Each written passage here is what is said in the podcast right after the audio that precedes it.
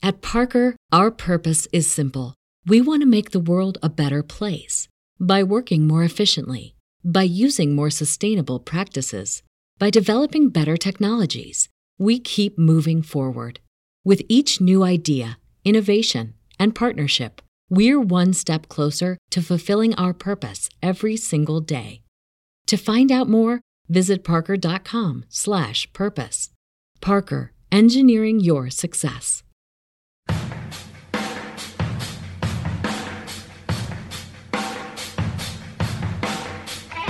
We stay the course, we are dead.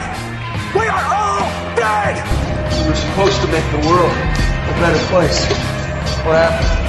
I'm as mad as hell, and I'm not going to take this anymore. I know kung fu. You either die a hero or you live long enough to see yourself become the villain. I'm as mad as hell, and I'm not going to take this anymore. This whole thing is insane. This whole thing is insane. 300 years ago, you'd have been burned at the stake. What do all men with power want? More power. This is now the United States of Zombieland. This whole thing is insane. Man is evil, capable of nothing but destruction. Everybody is stuck with the things that they're not proud of. More power. Welcome to the desert of the real. More power. There can be only one. Are you a God-fearing man, Senator? It's such a strange phrase. I've always thought of God as a teacher, as a bringer of light, wisdom, and understanding. You see, I think what you really are afraid of is me. Happy heresies and welcome to the desert of the real. Heresy shouldn't be this much fun, but it just is. It just is. Even in a world where men have nipples and Peter Sellers continues to get away with wearing brown face in the party. Birdie num num. But it's all good when you get the audio version of Aeon Byte Live. This one, episode 46 raw, uncensored, and unfiltered, just like the truth you've been looking for across all your existences. Supercharged by stellar audience participation. Adam Dreese, author of Eden and Entheogens, joined us for a multi-dimensional journey into the ancients entheogen used for consciousness expansion. Much of this was based on Terence McKenna's stoned ape theory. We covered new insights on the genesis of civilizations like Atlantis, Phoenicia, Egypt, and Israel, and how ancient gnosis was carried forth in shamanistic psychedelic movements. This includes many of the Old Testament exemplars like Moses, David, Solomon, and Abraham. Behind a history of religious censorship, we find many getting high to reach high spiritual places. As I mentioned in the show, as a bonus, I'll include for patrons and AB Prime members my interview with Danny Nemu, author of Neuro Apocalypse. He takes the approach of cannabis and DMT being a chief entheogen in ancient biblical times. Great compliment, and you'll love Danny's insights as well. Truly appreciate those of you who support this Red Pill Cafeteria. I'm honored by your company. The Morific content will continue with shows on Jung's Black Books, Blavatsky, and Hermetic philosophy coming down the pipe. Don't go anywhere in any aspect. You're only just reaching your potential. We need Gnosis more than ever, needless to say, and as I always say, you won't find this high quality Gnostic and Hermetic wisdom, or many guests and their unique insights anywhere else in cyberspace or even meat space. But enough of my short drivel. Let us to our latest AB Live with Adam Dreese. You see, I keep thinking that what we need is a new language. A, a language of the heart. Languages in the Polish forest where language wasn't needed. Some kind of language between people that is a new kind of poetry. That's the poetry of the dancing bee that tells us where the honey is. And I think that in order to create that language, you're going to have to learn how you can go through a looking glass into another kind of perception where you have that sense of being united to all things. And suddenly, you understand everything.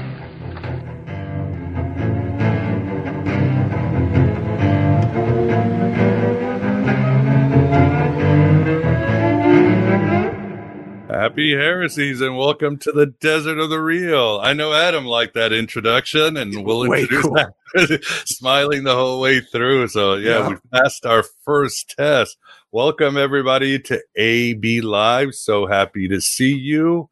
Uh, here we are in the desert of the real. This is not WandaVision. This is Sophia Vision because we're all trapped in some terrible bad software and some terrible Sopranos plot and whatever movies we were talking before the show started, uh, our Right. meager lives. So, welcome everybody. And yes, with us, we have the honor of being joined by Adam Dreesy.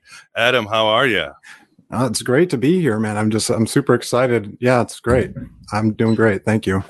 It's great to have you on here at the Virtual Alexandria to discuss your book, Eden and Entheogens. And Yes. with us too, we've got the Moondog Vance. Vance, how are you doing tonight or today? or in this Okay. eternal now. Well, you know, I, I think I'm in California, but actually I'm actually trapped in New Jersey with the Sopranos. yeah, in a very weird sync, we've both been watching The Sopranos, rewatching Yeah. The Sopranos. So. I grew up in Lodi, Lodi, New Jersey. That's practically at the end of uh, at the end credits. It's credited just about every episode. Lodi. I know all those towns. So How far away really are you from Newark? Newark, oh, like a half hour or less. That's it? Yeah. Yeah, Belleville. That was where my music store was. You know, I used to go take saxophone lessons. Yeah, I know. Uh, yeah, I know Newark because obviously there's a big Portuguese community these days. So Ah, stuff there. Kirshner music.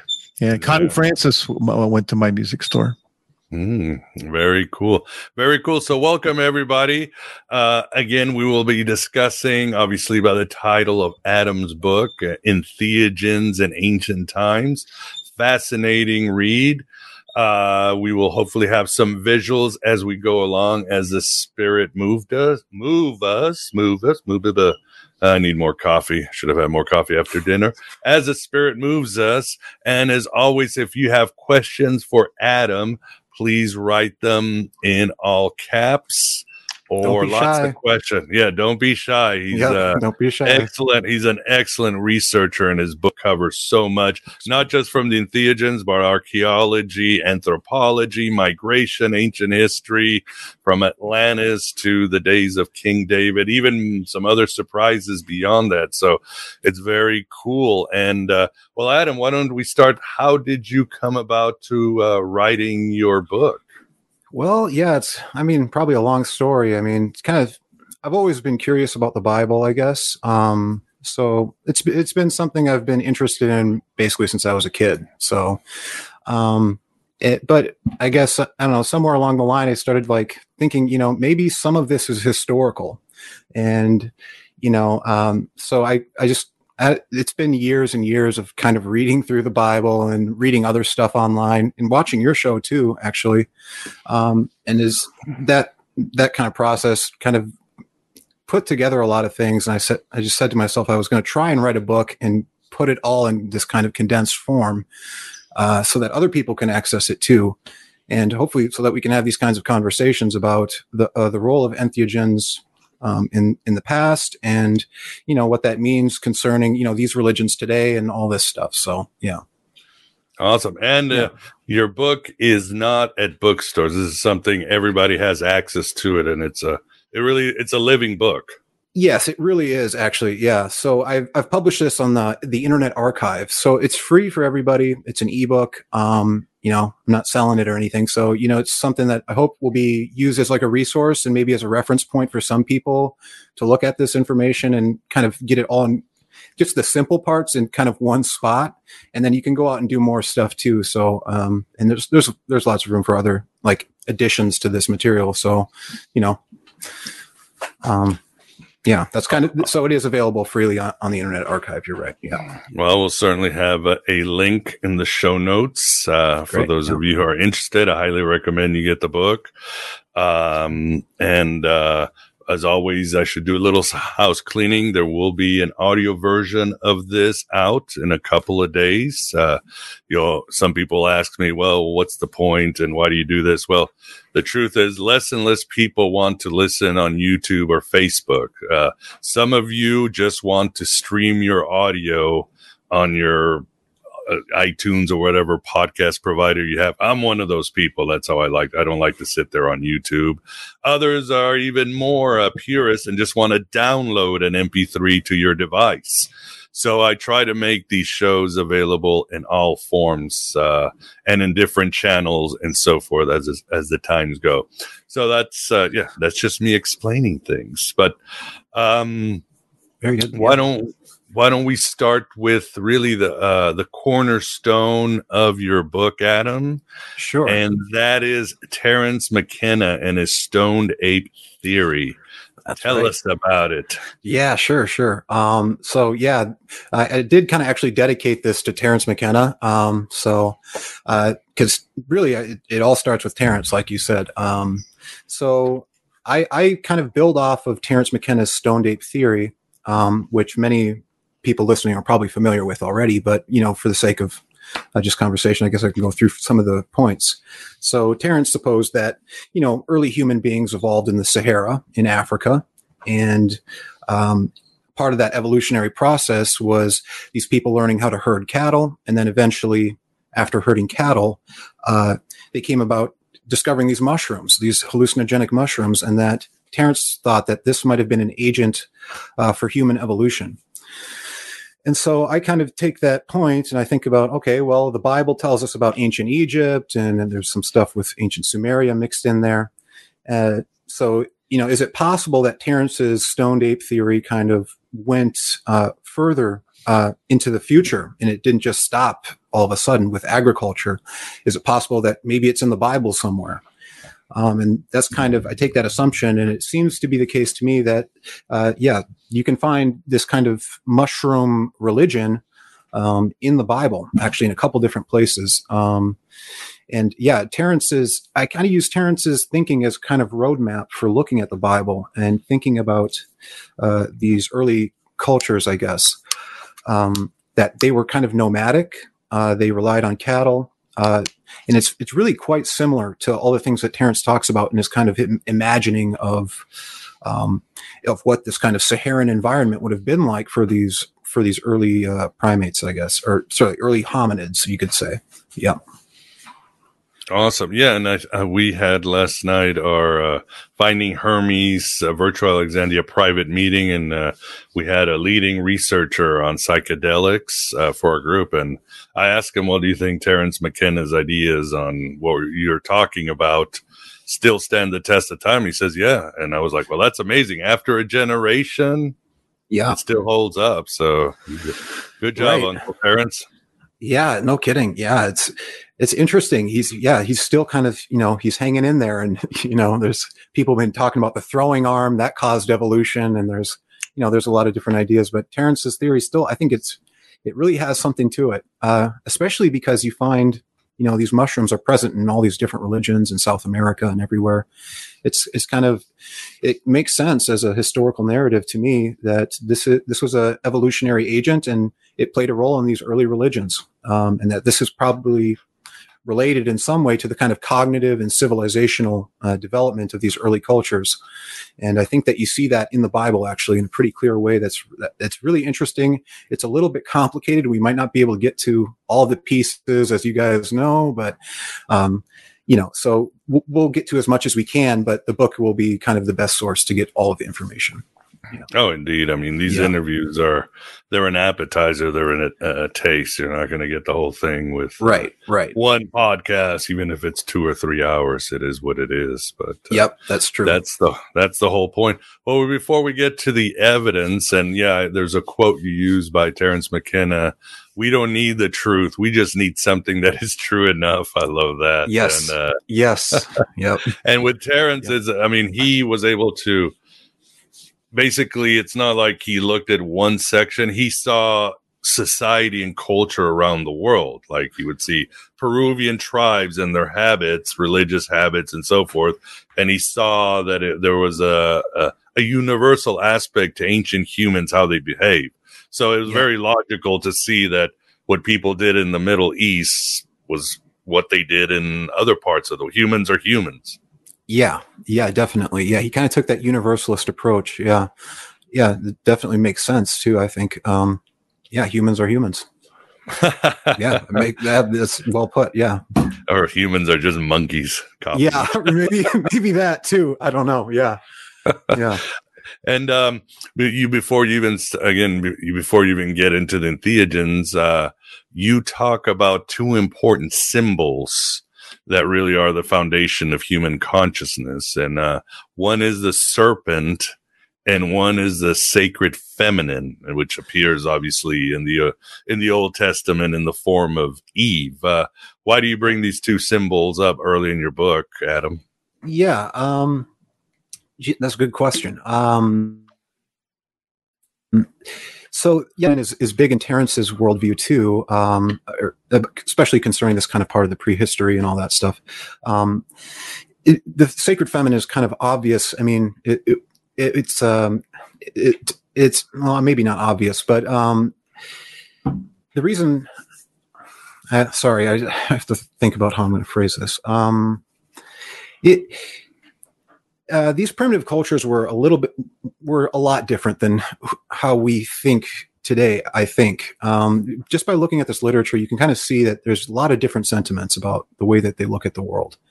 Um, and one of them is the reverence for the sacred feminine. Uh, they you know some of the first forms of like primitive human culture are like the formation of these like goddess figurines right? And um, so you have and then you have the the symbolism too with you know eve in the garden of eden. Obviously she's kind of demonized in the kind of contemporary narrative about how you know uh, and i kind of go through some of the analysis on why i think that was. Um, basically i thought it was propaganda essentially it was given out to the masses. You know these women and these serpents are just like are evil you know stay away from them um, so this would have been maybe the the garden of eden and the serpent symbolism was probably related to this psychedelic drug use um, and especially in the garden of eden story what you have is a kind of like primitive propaganda where you have priests who are saying you know these women these serpents they're evil don't do have anything to do with them. This is for the priests this is for the people who know about things and this is for the government officials. So that's that's kind of how i frame the garden of eden story. Uh, there's other ways to look at it of course too but that's i think that's one interpretation that kind of works for it yeah. The Um, shroom of yeah. knowledge. yeah well essentially yes yeah i mean it, yes yeah Hey, yeah because i kind of follow terence on this you know if if these like if these mushrooms kind of helped grow the brain size of these early hominids then this really just makes sense that this would actually help people think you know this would help people think about things even in terms of government and uh yeah it's you know it's kind of goes counter to what we talk about today a lot of people say that these drugs are, you know, somehow somehow cognitively like deteriorative.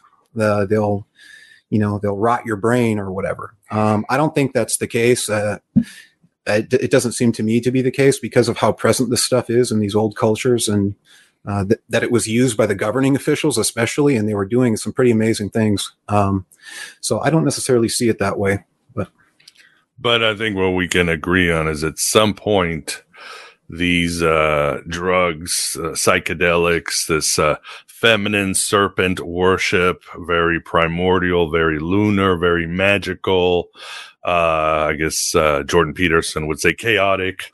Sure. Uh, it, Yep. it wasn't a good basis to build a reasonable, proper, logical civilization. So uh, basically the entheogen use had to be narrowed down to the priesthood or the king.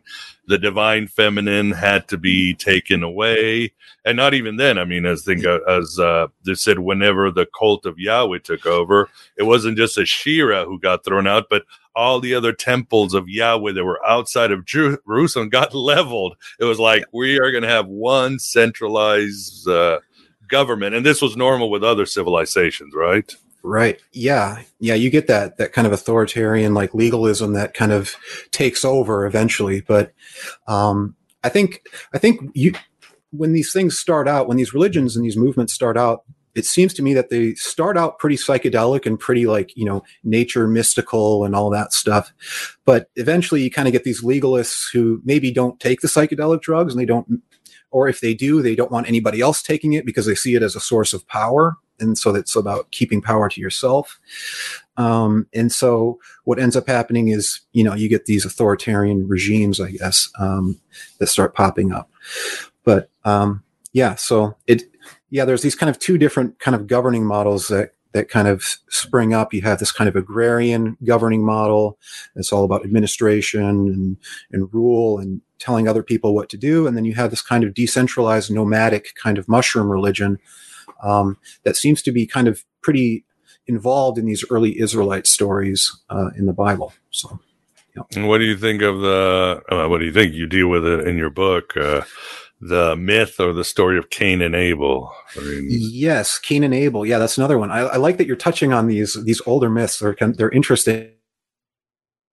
It's hard to parse out exactly it might mean, but I give a few interpretations in, in the book. Um, uh, Cain and Abel, I think, is a form, another form of propaganda in a sense. Uh, so uh, the story of Cain and Abel is that um, is, it's Cain that uh, basically uh, is an agriculturalist, and uh, and Abel is this kind of nomadic pastoralist. I think I'm getting that right. You, you can correct me if I'm wrong, Miguel. Yeah, no, yeah. Sure Cain was yeah. the farmer, some yes. say vegetarian.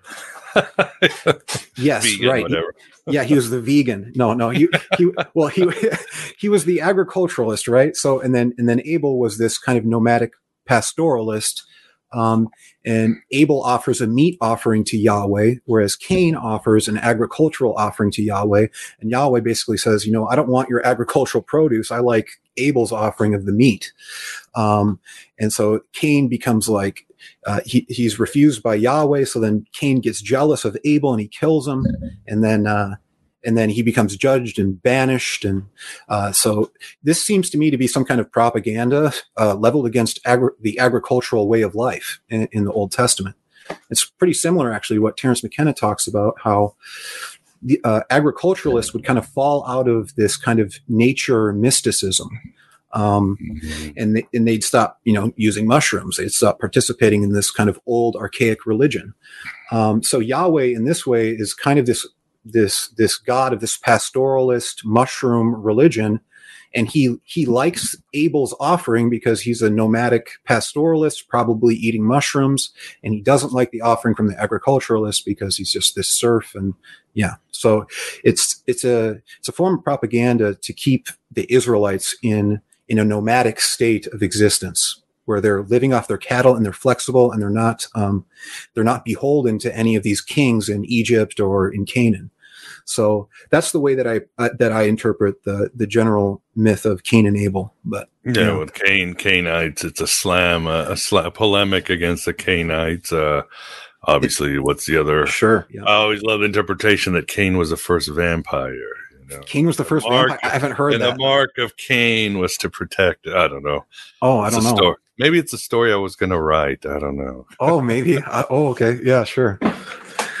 I don't know if you guys ever saw um, Dracula 2000, where uh, Dracula, the first vampire, is actually Judas Iscariot. Because remember, he killed himself at night. The silver. Uh, huh. Uh, yeah, good flick. Uh, forget who plays uh, Dracula. Who's the guy from 300? Uh, King Leonidas. What's the name of the actor? Uh, uh Gerard Butler. Yeah, Gerard Butler plays Dracula in Dracula 2000. So. Uh, oh, okay. We all need a source story, even the beyond the Bible. That's just uh, That's yep. just it is. So, yep. well, awesome. Yeah, it's good to see these ancient myths because again, we see the foundation of the consciousness of these old people as well as, um, as well as uh, why they did things or underneath the hood, uh, geopolitics, cultural movements, and so forth. So, well, why don't um, where do you want to start, Adam? Would you want to start out where in the Bible we start seeing entheogens, or you, or do you want to talk about how the how these cultures came about, the similarities of these cultures? Because um, you do a great job showing how the the Phoenicians were so similar to the Canaanites and the Hebrews, and they they basically had much of the same rituals, and yep. they were all sort of ecstatic, shamanistic in the Bronze Age and before. So, let me know what's a better starting point for you. Well, I think a good a good starting point is just to maybe explain the whole the, the very basic part of the whole Israelite story and how it starts with Abraham, just to give people this, mm-hmm. you know, if they don't know the Bible or whatever, then they can kind of know how this kind of just starts out.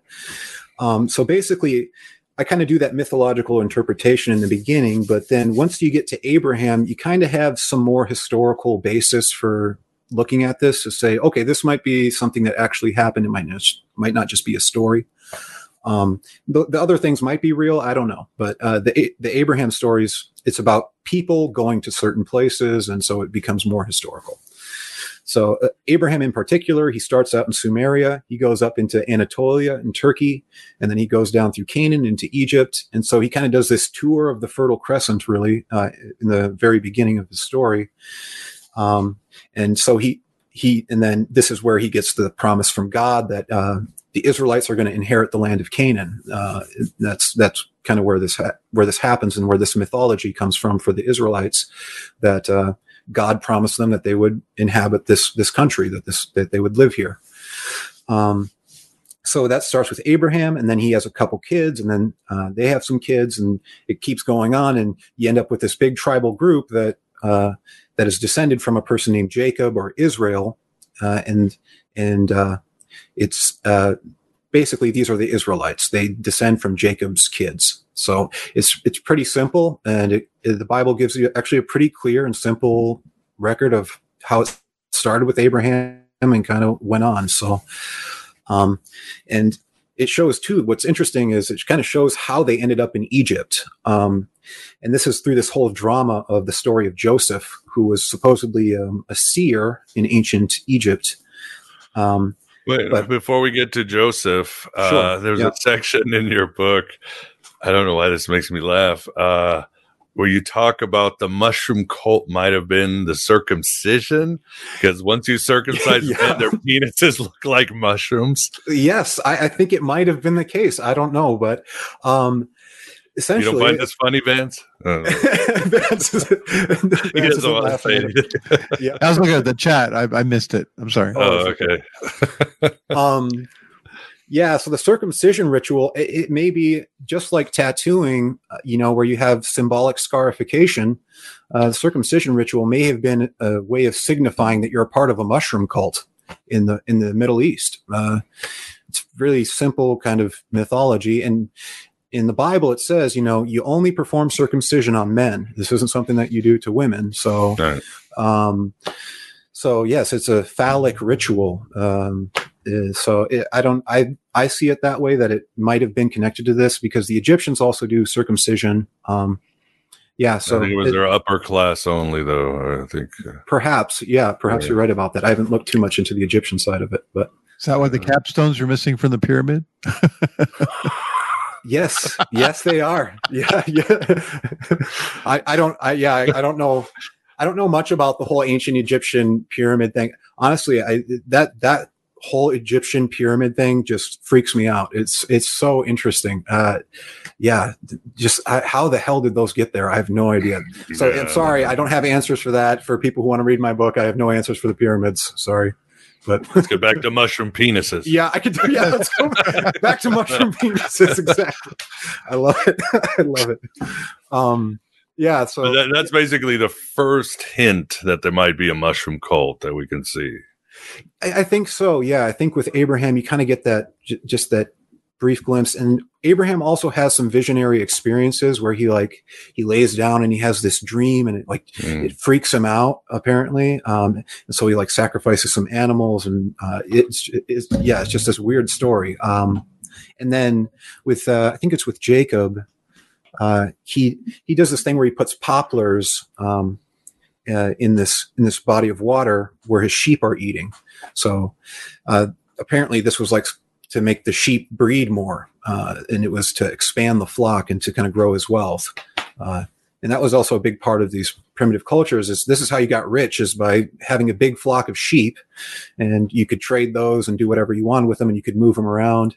Um, it was a way to, to horny rich, sheep. It was good to have horny sheep. Yeah, and horny sheep at that. Yes, yes, because then they'd have more sheep. You know, so. Um, All right. Yeah, cool. so that's kind of. Now you're talking yeah, about Joseph, kind of, right? Yeah. Oh, what's that? Okay, yeah, go on. You were talking about oh. Joseph, oh. or wherever you want yes. to go. Yeah, sure. Yeah, we yeah. So I don't know. So um, essentially, yeah. So you have Abraham, you have Jacob, and they kind of have some kind of vague drug symbolism and stuff. But it gets it starts to get more detailed as you go on. It gets more detailed with Moses. But uh, you want to kind of explain how how Moses gets to e- Egypt in the first place. How do these kind of Canaanite groups uh, get to Egypt? Mm-hmm. And that happens basically through Joseph. Um, so Joseph's basically sold into slavery by his brothers. They're all kind of jealous of him. Um, and what ends up happening is he he's bought as a slave in this kind of royal Egyptian family, and he's kind of trained to be this administrator, uh, essentially. And he ends up uh, uh, kind of seducing, I guess, uh, the wife of his master unwillingly is what is the way that the Bible says it, but she was just became obsessed with him and uh, became very attracted to him, and she ends up accusing him of adultery essentially. And so Joseph gets sentenced to prison. He spends a long time there, and uh, he builds this reputation of interpreting dreams, which is kind of interesting. Uh, that he can like predict the future by interpreting dreams. All these prisoners ha- have these dreams, and they ask him what it means. Uh, eventually, the Pharaoh hears about the, the Pharaoh of Egypt hears about this and says, "Oh, bring this guy into my court. I have this dream that nobody can explain." And so Joseph gets summoned into the Pharaoh's court, and this is where you have that story of um, uh, what is it? The the it's there, there's like uh, seven cows grazing by the Nile. They're all healthy, um, and then seven sickly cows come up and devour these healthy cows. And the same thing happens with grain. You have these health, seven stalks of healthy grain and uh, these seven stalks of unhealthy grain uh, uh, kind of take over the, the healthy grains. And Joseph interprets this to mean that you have seven years of good crops and then you have seven years of crop failure. So what you have to do is build these grain silos, and that's going to save the Egyptian empire essentially. So this this interpretation works, and it, even if it wasn't true, you could say, well, it's a kind of smart idea just to build grain silos anyways, because you're probably going to have crop failures eventually. And so he builds these crop silo or these uh, these grain silos, and um, and he becomes this administrative official in Egypt essentially. And he, so, and then he has this whole kind of dramatic reunification with his family members, which is really kind of touching story. I think it's really interesting story. Um, but then they end up settling in, in the Nile Valley, essentially. So that's how these Israelites get into Egypt. And then from there, they have kids and they build this big tribe. And eventually they get enslaved. And that's kind of when Moses comes along. So that kind of sets up the whole circumstance for how Moses gets into the, the Israelite story in Egypt. Yeah. So. Awesome. Yeah. And uh, just for me to set the backdrop, uh, again, our meeting last night, I was talking about uh, Acharya S's book, or D.M. Murdock wrote a book about Moses, and she does an excellent job of paralleling Moses and Yahweh to the cult of Dionysus and Bacchus. In other words, she proves that this was uh, the Hebrews were initially a, an ecstatic uh, group that believe in intoxicating visions and all that. And you know, when you read the Bible, it's like no, there's nothing. But you, like right. you, Adam, once you look underneath and you look at the symbolism and the hints, like words like milk, and you you realize uh, and the rituals how you tie them into other godmen, ecstatic, uh, mystic godmen. You're like, whoa, these guys were party animals. I mean, they yes. were communing, they were communing with the stars and all that. So, yeah, yeah. Tell us about the most obvious uh, Moses as a uh, shaman evidence that we have. Yeah, sure. Uh, we, I suppose, uh, we could get some pictures maybe from Vance on this. I, do, do you have those pictures, Vance? I don't know. No, I, I don't have them set up. Yeah, Miguel does. Oh, Miguel does. Okay, I got you. Let me find them here. Da, da, da. Then we'll do a screen share. Sure. I'm gonna open up my phone so I can see too. Do, do, do. All right. Let's Who put the brew in Hebrew, huh? right. That's a good question. That's great. Yes. It's like my friend uh what they put his uh his Twitter uh his Twitter gender Hebrew. He's Jewish, but uh all right. Uh Great, great. let's see. Share screen. Screen share with two monitors. That was a good point you were bringing up, though, Miguel, about how it's it's so often interpreted that you know these religions are super authoritarian, you know, and you know if you take a second look at it, you, you can kind of see that it might be a little bit more kind of groovy than, than you might have thought in the first place, you know. Vance, how is it? Do you see it? It's flickering on my Oh, it's screen. flickering. All right. Okay, I see it. All right. Do you see it now? Has it stopped Uh, flickering? I, I see. Yeah, there's no flickers, and I see uh, your backdrop basically. In search of What is it? incredible, which is what See we're doing. All right. Yes, okay. that's All better. right. All right. Um, Which one? Yeah, so I, I guess we can talk about the um, one thing I was thinking I, I wanted to talk about actually for Vance because you have this Moondog nickname that I, I don't know what the origin story of that is, so maybe I need to hear that first. I don't know. Um, Moondog, uh, among other people, probably in history, was a street musician in New York City in the 50s and 60s. And I used to watch the Alan Burke show all the time, and I saw him on uh, the Alan Burke show.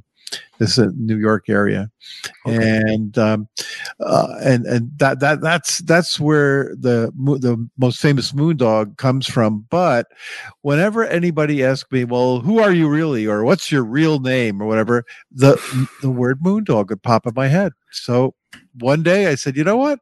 That's my name, really. My my real name was my given name." So there you go.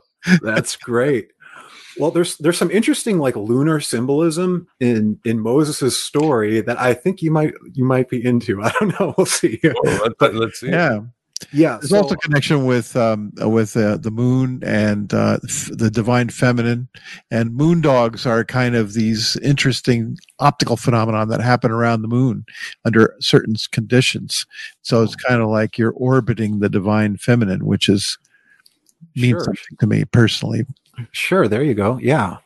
Um yeah, so I guess uh, we'll kind of fast forward through Moses' story and get basically to the Exodus, which is the big kind of like Charlton Heston moment where the where he parts But the we, Red but Sea. we should, even before that, we should also talk uh, the burning bush. That is an Oh, sure. obvious psychedelic Yeah. ritual. it wasn't, you know, the smoke and all that, and then uh, obviously the snakes and his and Aaron with the snakes. I mean, we have this whole magic psychedelic vibe That's going true. on the whole story. Yes. Yeah, and then Yahweh stoned him, right? Yeah, yeah, that's the it. tablets, stoned tablets. right. the stone tablet. Sorry. theory. Yes, I love it. Okay. I love it. Um, yes, you're right, Miguel. See, yeah, I'm skipping ahead. This, th- yeah, that's a good point. The whole burning bush thing's kind of interesting. Um, so yeah, so Moses basically he kind of he gets he's born and raised in this kind of Egyptian royalty. You know, he sent down the basket. Uh, sorry, he sent down a river in a basket, um, just like uh, Sargon the Great in ancient Yeah. Sumer.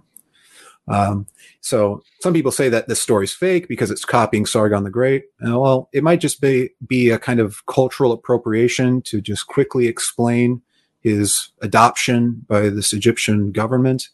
Uh, hard to say exactly what it is, but doesn't necessarily mean it's false, um, in my opinion, at least. Um, so you have Moses kind of growing up in this royal Egyptian household, and he's kind of like some kind of administrator overseeing the Israelites who are kind of working as slave laborers. Um, and essentially, what ends up happening, he kind of re- he realizes his kinship to the Israelites, and he um, he he basically he defends some some slave worker is was one version of the story, and um, he ends up killing an Egyptian citizen, and he has to leave. Uh, he's he has to he's exiled basically because you know that's a it's like a capital offense. You know, he'd be killed for doing something like that. So it's you know this pretty intense political drama going on in Moses' life. Um, but where he goes is kind of interesting. He goes uh, to this place called Midian, um, and Midian is supposedly uh, another descendant of Abraham. So a close tribal relationship to the Israelites. Basically, he goes to this territory that these these kind of uh, familial uh, this familial tribe lives, and he learns from this priest named Jethro. Um, uh, he's he's kind of brought in to his family, and he marries the, this uh, this priest's daughter. Um, and this is where he has his experience with the burning bush. Um, interesting that it's uh, that he has this experience um, in this place, Midian, uh, because you have other mushroom symbolism that happens later at the same place. Um, it, but it's also interesting because he's with this kind of nomadic group, um, and this guy's apparently a priest. Uh, his father-in-law is apparently a priest, and this he has this experience with the burning bush, and it's this totally hallucinogenic trip, is what it is. Um, and what's interesting is right before he has the the burning bush uh, kind of hallucination, um, the Bible kind of sets up some interesting circumstances. Um, you have basically Moses tending uh, the flock of his father-in-law. This is what it says right in the Bible, right before he has this trip. So some people say that you know, well, the bush was an acacia bush and it was on fire and it was DMT and he was getting high off the DMT fumes. I I don't necessarily think that would work, uh, just logistically speaking you know dmt if you're going to smoke it you got to get a lot of it. So you know uh, i don't see the open air situation working so well there. But he's tending a, a flock of sheep in this kind of uh, nomadic territory. Uh, could have been that there were mushrooms growing there and he just ate the mushrooms um, as a part of this old tradition that goes back to the sahara um, so that's that's what i think probably happened if if this story is historical. Um, and then basically too you have the burning bush. It's the bush is on fire but it's actually not burning is the way that the bible puts it. So it's he's hallucinating already. When he's looking at this bush he's already he's already tripping. He's already taking these he's already taken these drugs. Um, so that's the way that i i frame the whole uh, burning bush experience. But then you get this kind of uh, revolutionary message from Yahweh where he says, I'm going to use you as the instrument to free the Israelites. And, uh, you know, it's really this amazing kind of spiritually edifying message, uh, you know, to bring the Israelites into a state of independence and self-governance and to free them from slavery. It's a, uh, you know, a kind of wonderful story, I think, in that way. Um, but in the fact that it might be facilitated by these hallucinogens is another interesting layer of this that, you know, uh, you know, it's it just adds like there's so many connotations here. It's uh, just really interesting. But um, yeah, and then so that he also there's there's so many hallucinogenic things in that you can read through the book to kind of get that. But he, yeah, for the audience, uh, Adam goes uh, blow by blow with the passages and what to look for. You know, words like milk and other. You know, they were probably doing something mind altering substances. Uh, I guess the the question would be people might be listening or watching and they might be going what are these are these guys are these guys high? They're in the desert. What are mushrooms in there can you explain why that area that whole area was perfect for mushrooms or other uh, yes. psychedelics? Yes yes. Um so this the the this area um well, the Bible describes this this region, the Midianite territory. Later in the scriptures, it'll it tells us that this was a wilderness and that it wasn't a desert. Uh, there's some mistranslation that happens uh, with with the New International Version and a couple other versions that say it's a desert. Uh, it doesn't translate the underlying Hebrew correctly. Uh, underlying Hebrew word is a midbar. I might be mispronouncing that. I've only read it, but um, what it means is an unoccupied place where, where cattle go to graze. That's what mm-hmm. the underlying Hebrew word means. So this would have been a grassland at, at, the very least, somewhere where you can bring your, your sheep and your cows to eat grass, you know? So, uh, that's, that's, that's how this area is described in the Bible. Uh, it, it wasn't a desert at that time, at least, or uh, so that's that's the way that the Bible tells us that it was. And you know, uh, John Anthony West and a few other people have gone into some details about the Sphinx being uh, weathered by water erosion. Mm-hmm. Um, this this could have happened pretty recently, uh, as early as I mean six thousand years ago. Um, it could be longer back than that. I mean, it, I'm not saying anything definitive about when the Sphinx was created, but uh, the Sahara in the Middle East was much more fertile back back in those days. So. Wow, very cool. Yeah. And uh, I'm going to have one more question, then I'm going to throw it to Vance and the audience because I am seeing some questions there. But obviously, the obvious one, besides the burning bush, uh, the visions, uh, what was growing then, of course, is manna from heaven. That should yes. be one anybody could, even though it's been such a mystery, I think in this context, you could knock this one out of the park. Yeah, yeah, the, it's it's kind of interesting. Uh, thanks, man. Um, uh, so there's a lot of interpretations out there, and I'm I've followed Danny Nemu for a little bit now. Um, oh yeah, so, love his work. Yeah, yeah, yeah, same. Yeah, um, he's been a guest several times. Yeah. Yep, yep. Um, so I know that he has a, a, different idea of this, and you know, so there's a couple different ideas. But uh, to me, I think that the manna was probably psilocybin mushrooms. Um, mm-hmm. And uh, another thing, maybe worth noting before we get too much further into this, is you know it, it's kind of important to recognize that uh, European scholars who come back and look at this tradition uh, are going to miss the tropical mushroom symbolism because you know going back to you know 1600s 1700s when people were writing uh, and translating the bible uh, they didn't have much of a knowledge about these tropical mushrooms. It would have been pretty minimal uh, so they, in some cases, they would miss things and they'd mistranslate things here and there. So it, that's one reason why this might get lost. Just so that some people know, you know, it's like it's kind of hard to believe that that that people would miss this symbolism. And for me, at least, once I started reading through this, it, it was like almost hard to believe that this had been missed for for so long. But um, but I mean, there's lots of people who have also made these same assertions too. That you know, manna was probably a psilocybin mushroom. This has been a kind of popular theory going back for a while. Um, I, I, discovered it quite a while from I can't even remember where it was some cool 1990s web page from back in the day. You know, I don't know. So, um, but uh, yeah, so th- so other people have supposed this as well. But um, I guess uh, we could show the the hoarfrost image to kind of give a, a sense of kind of just right. what this stuff would have looked like. I'm gonna do my share screen. Sure. Yeah, yeah. Okay. All right. Where? Which? Do you remember which number was? It was number fifteen. Yep. Fifteen. Let me whip out fifteen. Sinai evidence. Everybody see this? Sorry. Uh, oh, maybe it's. Oh, I don't know. It's it's it's we're not we're not seeing it as a full right. picture, Miguel. I'm sorry. That's oh you don't. Yeah. Well, oh. yeah, it's not. Oh, uh, there okay. it is. Here we go. Yeah, it's better. All right. There it is. So this okay, is hoarfrost. Cool. Yes. So uh, in in the Old Testament, um, in in Exodus, after the Israelites cross over from the Red Sea, you you have Moses wandering around again in this Midian territory. Uh, where his father-in-law lived and they start describing this magic food that comes out of a cloud um, and uh, they don't really know where it comes from. They're kind of not sure what it is and they say that it grows on the ground like hoarfrost. And one of the really interesting things about psilocybin mushrooms is i mean it really does look like frost. You can see on the top there are some images of frost there.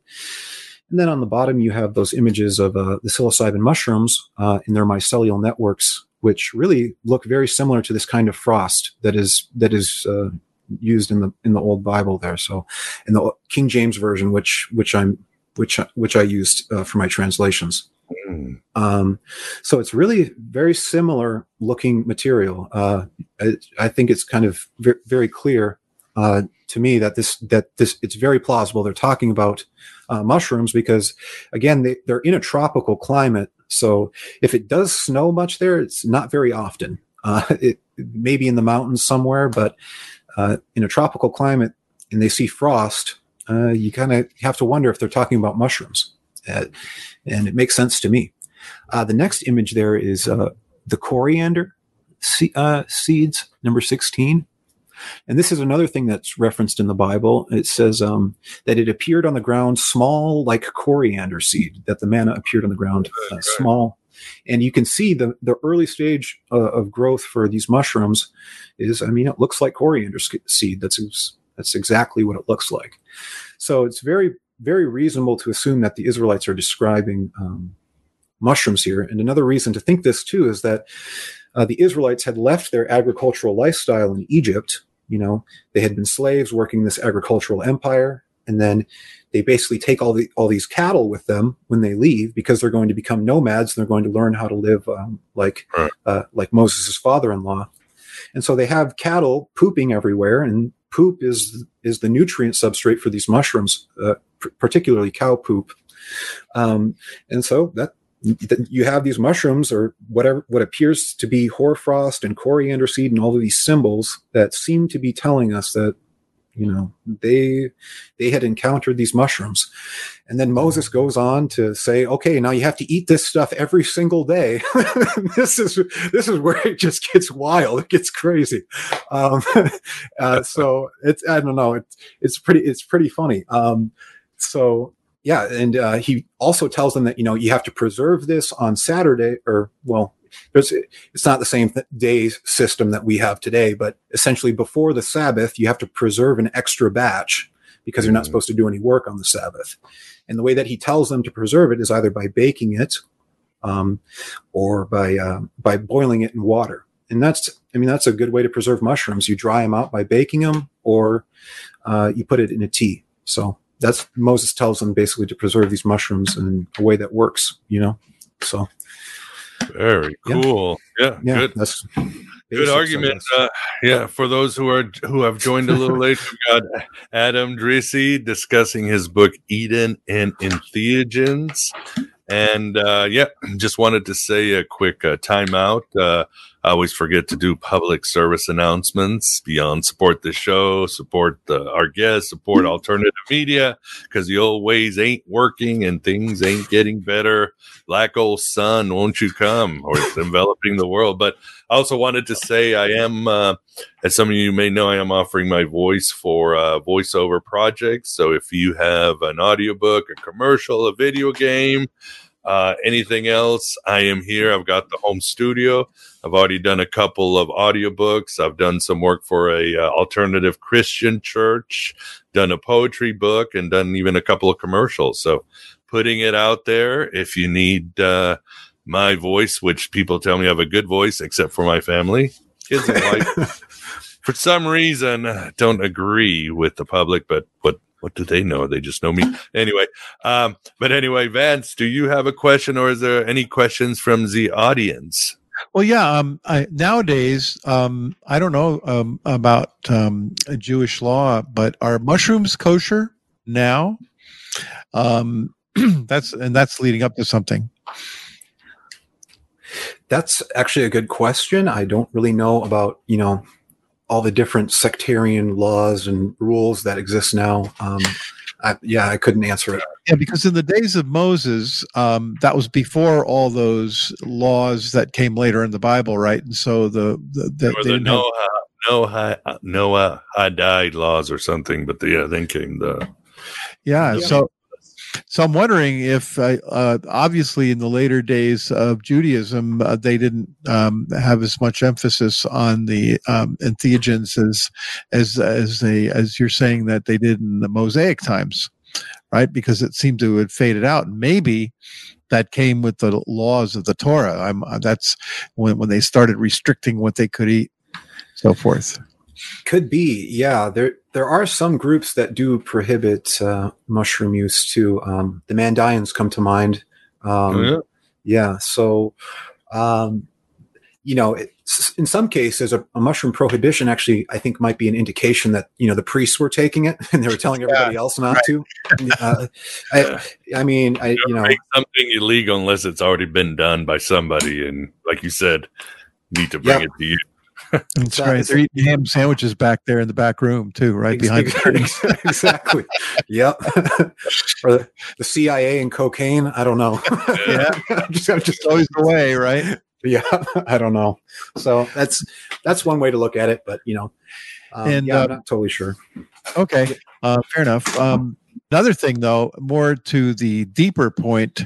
Um, do you think that the entheogens are basically maybe this is obvious, but opening a path to other realms and other beings that we can't in our um, materialistic mode uh, can't speak to. In other words, like Moses talking to Yahweh, right? And yeah. so uh, maybe that's what the whole function of these substances is entheogens, right? To, in order to open the channel, open the path. Is that the model you think that we're dealing with here? I yeah, I think so. I mean, uh, it's something. Yeah, it's something to do with something like that for sure. Where you know there's some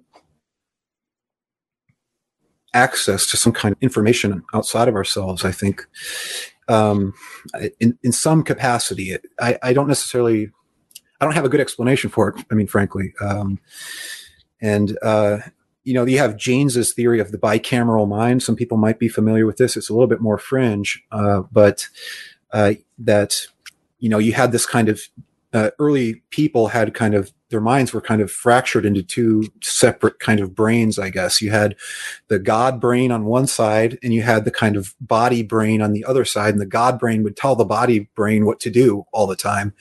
Um, so he kind of, he abstracts the, this concept of, um, of gods into this kind of two-sided mind, I guess.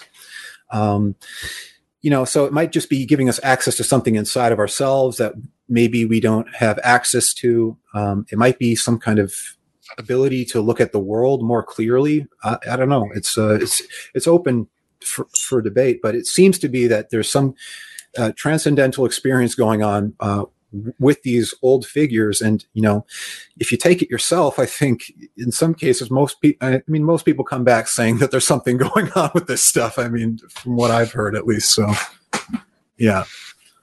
Yeah, um, and uh, one of the um, uh, viewers, um, OG tab, and we haven't had a lot of questions. Either Miguel, have you seen many questions go by? I see one. I saw uh, one.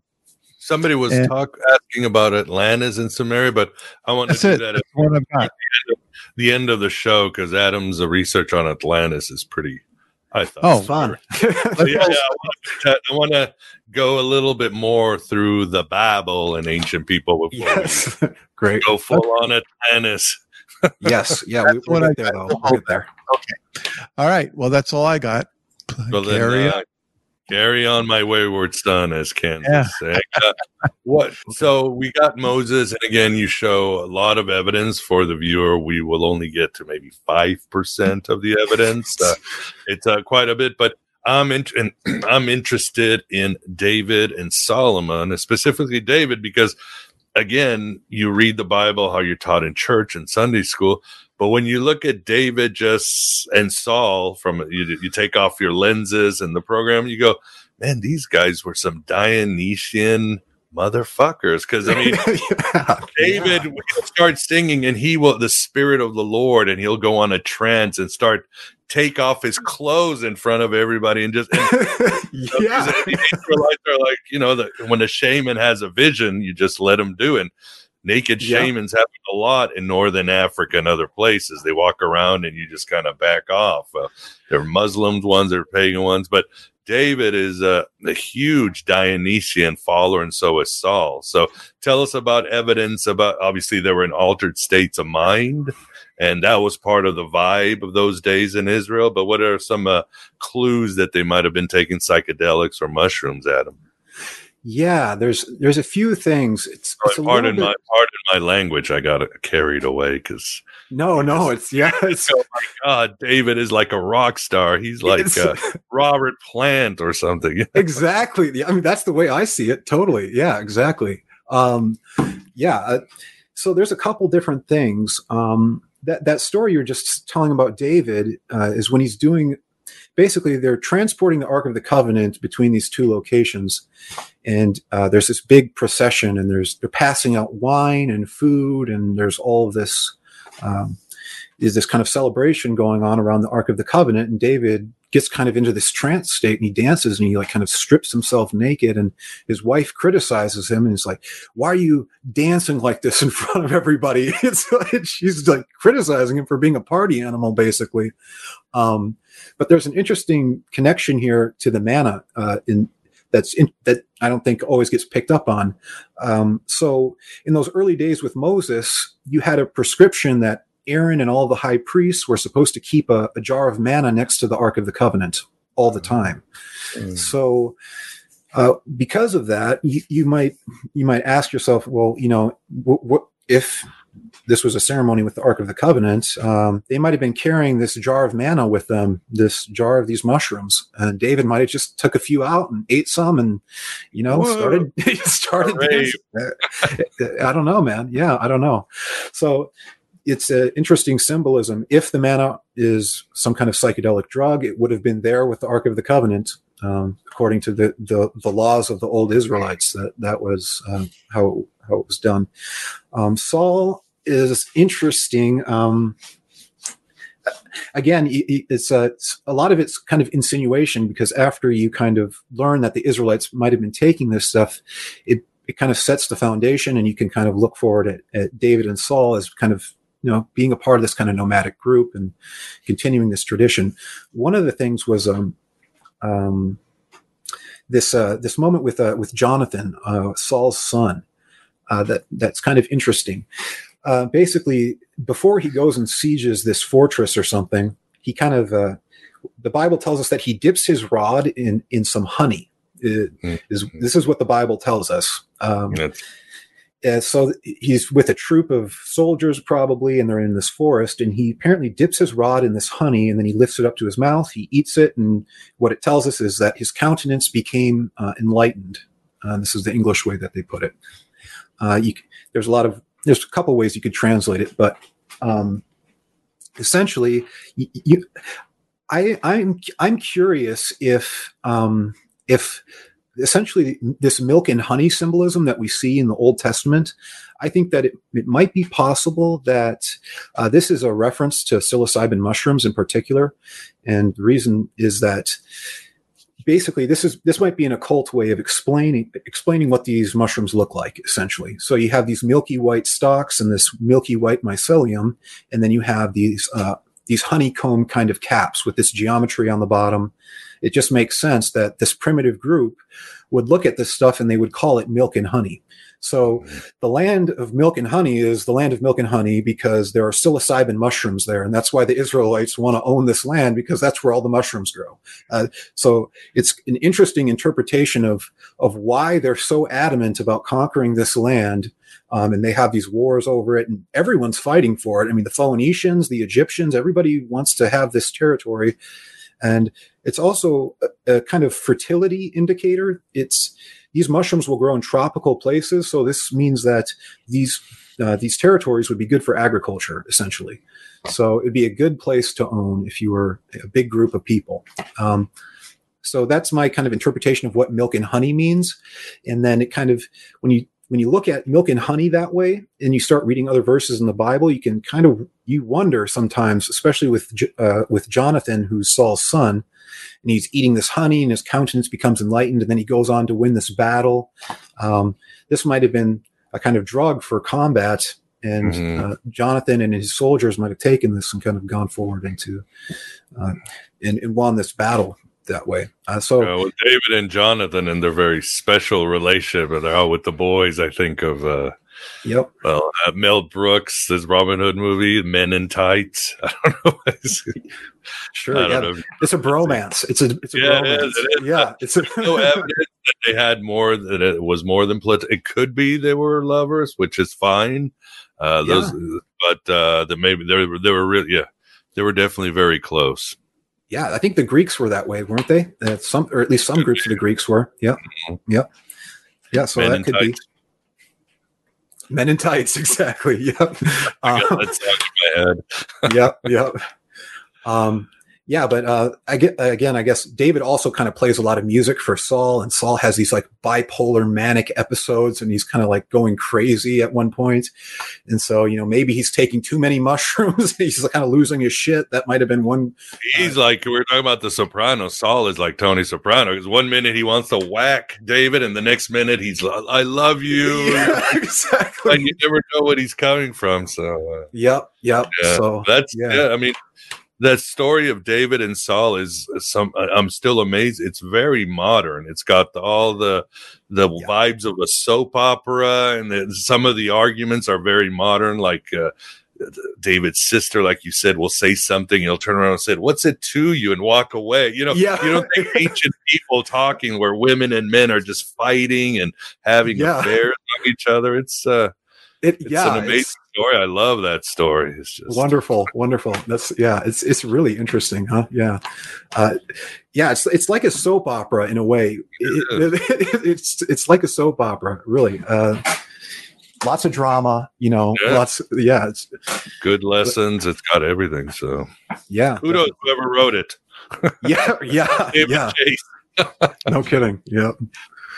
You know, I saw a question in here about um, uh, is there a psychoactive honey, and I also I took a quick look on the web, and apparently bees have been known to consume mycelium from mushrooms. So if you had a hives of bees near where the you know psilocybin mushrooms were growing, they, sure. I could see very well the possibility that you could get you know uh, psilocybin honey, which is exactly what you're saying.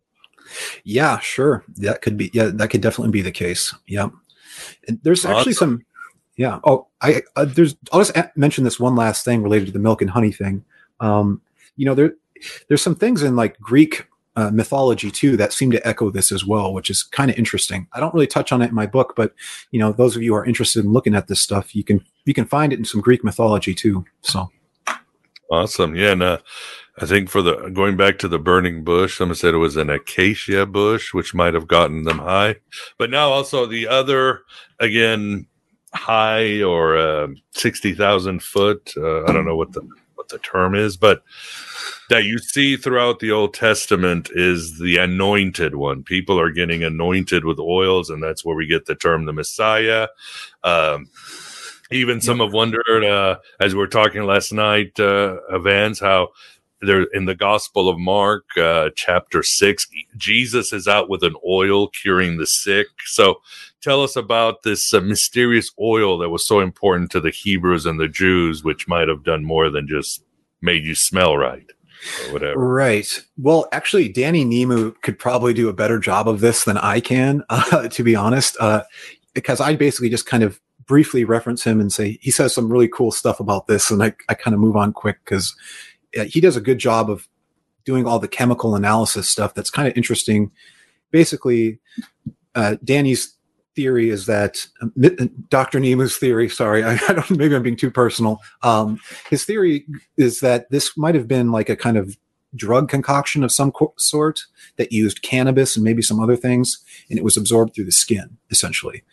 Um, and there was some synergistic effects of uh, cinnamon and a few other things uh, involved in the anointing oil that would have facilitated the absorption through the skin and uh, the the acting on the nervous system essentially. So that's um, that's that's one uh, possibility that anointing oil was a, a, kind of it didn't just make you smell good, although that was a bonus kind of side effect. Uh, it, right, it was like it was you know a way to you know it was a way to get connected to the Most High. You know that's that's what it was. So yeah. Indeed. Yeah. All right, and uh, and uh, give us evidence. So let's get to Solomon, who uh, allegedly wrote Song of Songs, although probably not, but whatever. But where where do sure. we find uh, the mushroom in there? And as some have told me, Song of Songs is history's first soft porn. Yeah, yeah, pretty it's much. Pretty dirty, very dirty again. Yeah. yeah. When you see the, yeah. you look at the Old Testament with the right eyes, it's a fun book. it's, it's pretty. It's really something. And dancing and having sex is like it's yeah. Uh, Yahweh, you're pretty cool.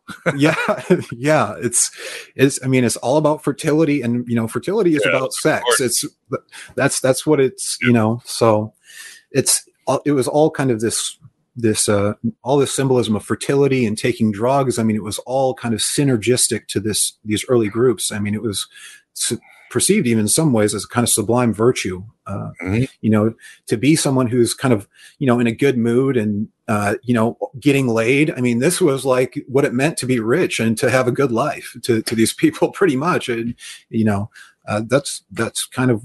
I mean, that's uh, that was the way that they looked at it, at least. I think Um, yeah, they were communing with the spirits at all times. They knew ecstatic uh, rituals, and it would expand their consciousness, or they would be better artists, better caretakers of civilization, or you know, yeah, be connected more to the land. Yes, and it, it, definitely that that side of things too. It's not all about just getting laid, but it, uh, yes, uh, it it was about you know living responsible and ethical lives too, in a, in a respect as well. So, um, yeah, um, the, the, Song of Songs is an interesting verse. I, it, you kind of have to read through it, I think, in order to really uh, get much out of it, because it's really dense, and I do the best I can to interpret it. Um, but essentially, what you have is kind of this kind of a this kind of sacred harlot, I guess you could say. Uh, she, this character who seems to be a kind of prostitute uh, in, in, so- in, Solomon's song. Um, that Solomon is kind of singing through. He's using her as the voice of like the kind of like the sacred feminine, which is kind of a strange, kind of like paradoxical thing. Um, and this sacred harlot is is basically singing the praises of all these different drugs in the Middle East. She's talking about um, poppies. She's talking about uh, Egyptian lilies. She's talking about uh, psilocybin mushrooms, uh, ergot, and she does it poetically. And or Solomon does it poetically through the voice of this woman in this story. Uh, so you have to read through it to get all the details, but uh, it's really very paradoxical, very uh, interesting. Um, so it's not like it's it's not like this totally judgmental view of of um, of this kind of you know sexual promiscuity. It's a little bit judgmental of it, but at the same time, it's kind of not. It's it's it's really it's kind of strange. So you have to read through that, I guess, to really get the the meaning of it. But that's that's the Song of Solomon. I don't. Know, maybe there's something else you wanted to touch on there. I don't know. And there you have it, my beloved truth seekers. The first part of our AB Live with Adam Dresi, author of Eden and Entheogens. If you think the first part was revelatory and intense, you ain't seen nothing yet, or more like heard. As I mentioned, I'll include for patrons and AB Prime members my interview with Danny Nemu, author of Neuro-Apocalypse. He takes the approach of cannabis and DMT being a chief entheogen in ancient biblical times. Great compliment, and you'll love Danny's insights as well. Including the audio version, this is a cool listen if you leverage a private RSS feed from AB Prime or Patreon that works in the podcast provider of your choice. So please become a member patron for the full dope and to support this Red Pill Cafeteria. Go to thegodabovegod.com for means to assist and get the infernal rewards. Or just contact my ass. Whether it's Patreon or AB Prime, it will cost you about a buck per episode, and that's a deal of many lifetimes. The alternative spirituality and philosophy of the Gnostics is more important than ever. Might be the only way to counteract the nutsack grip Yaldi Baldi has placed on the collective consciousness of humanity. Thanks for being here. Thanks for being yourself, your true self here in the desert of the real. Hello and goodbye, as always.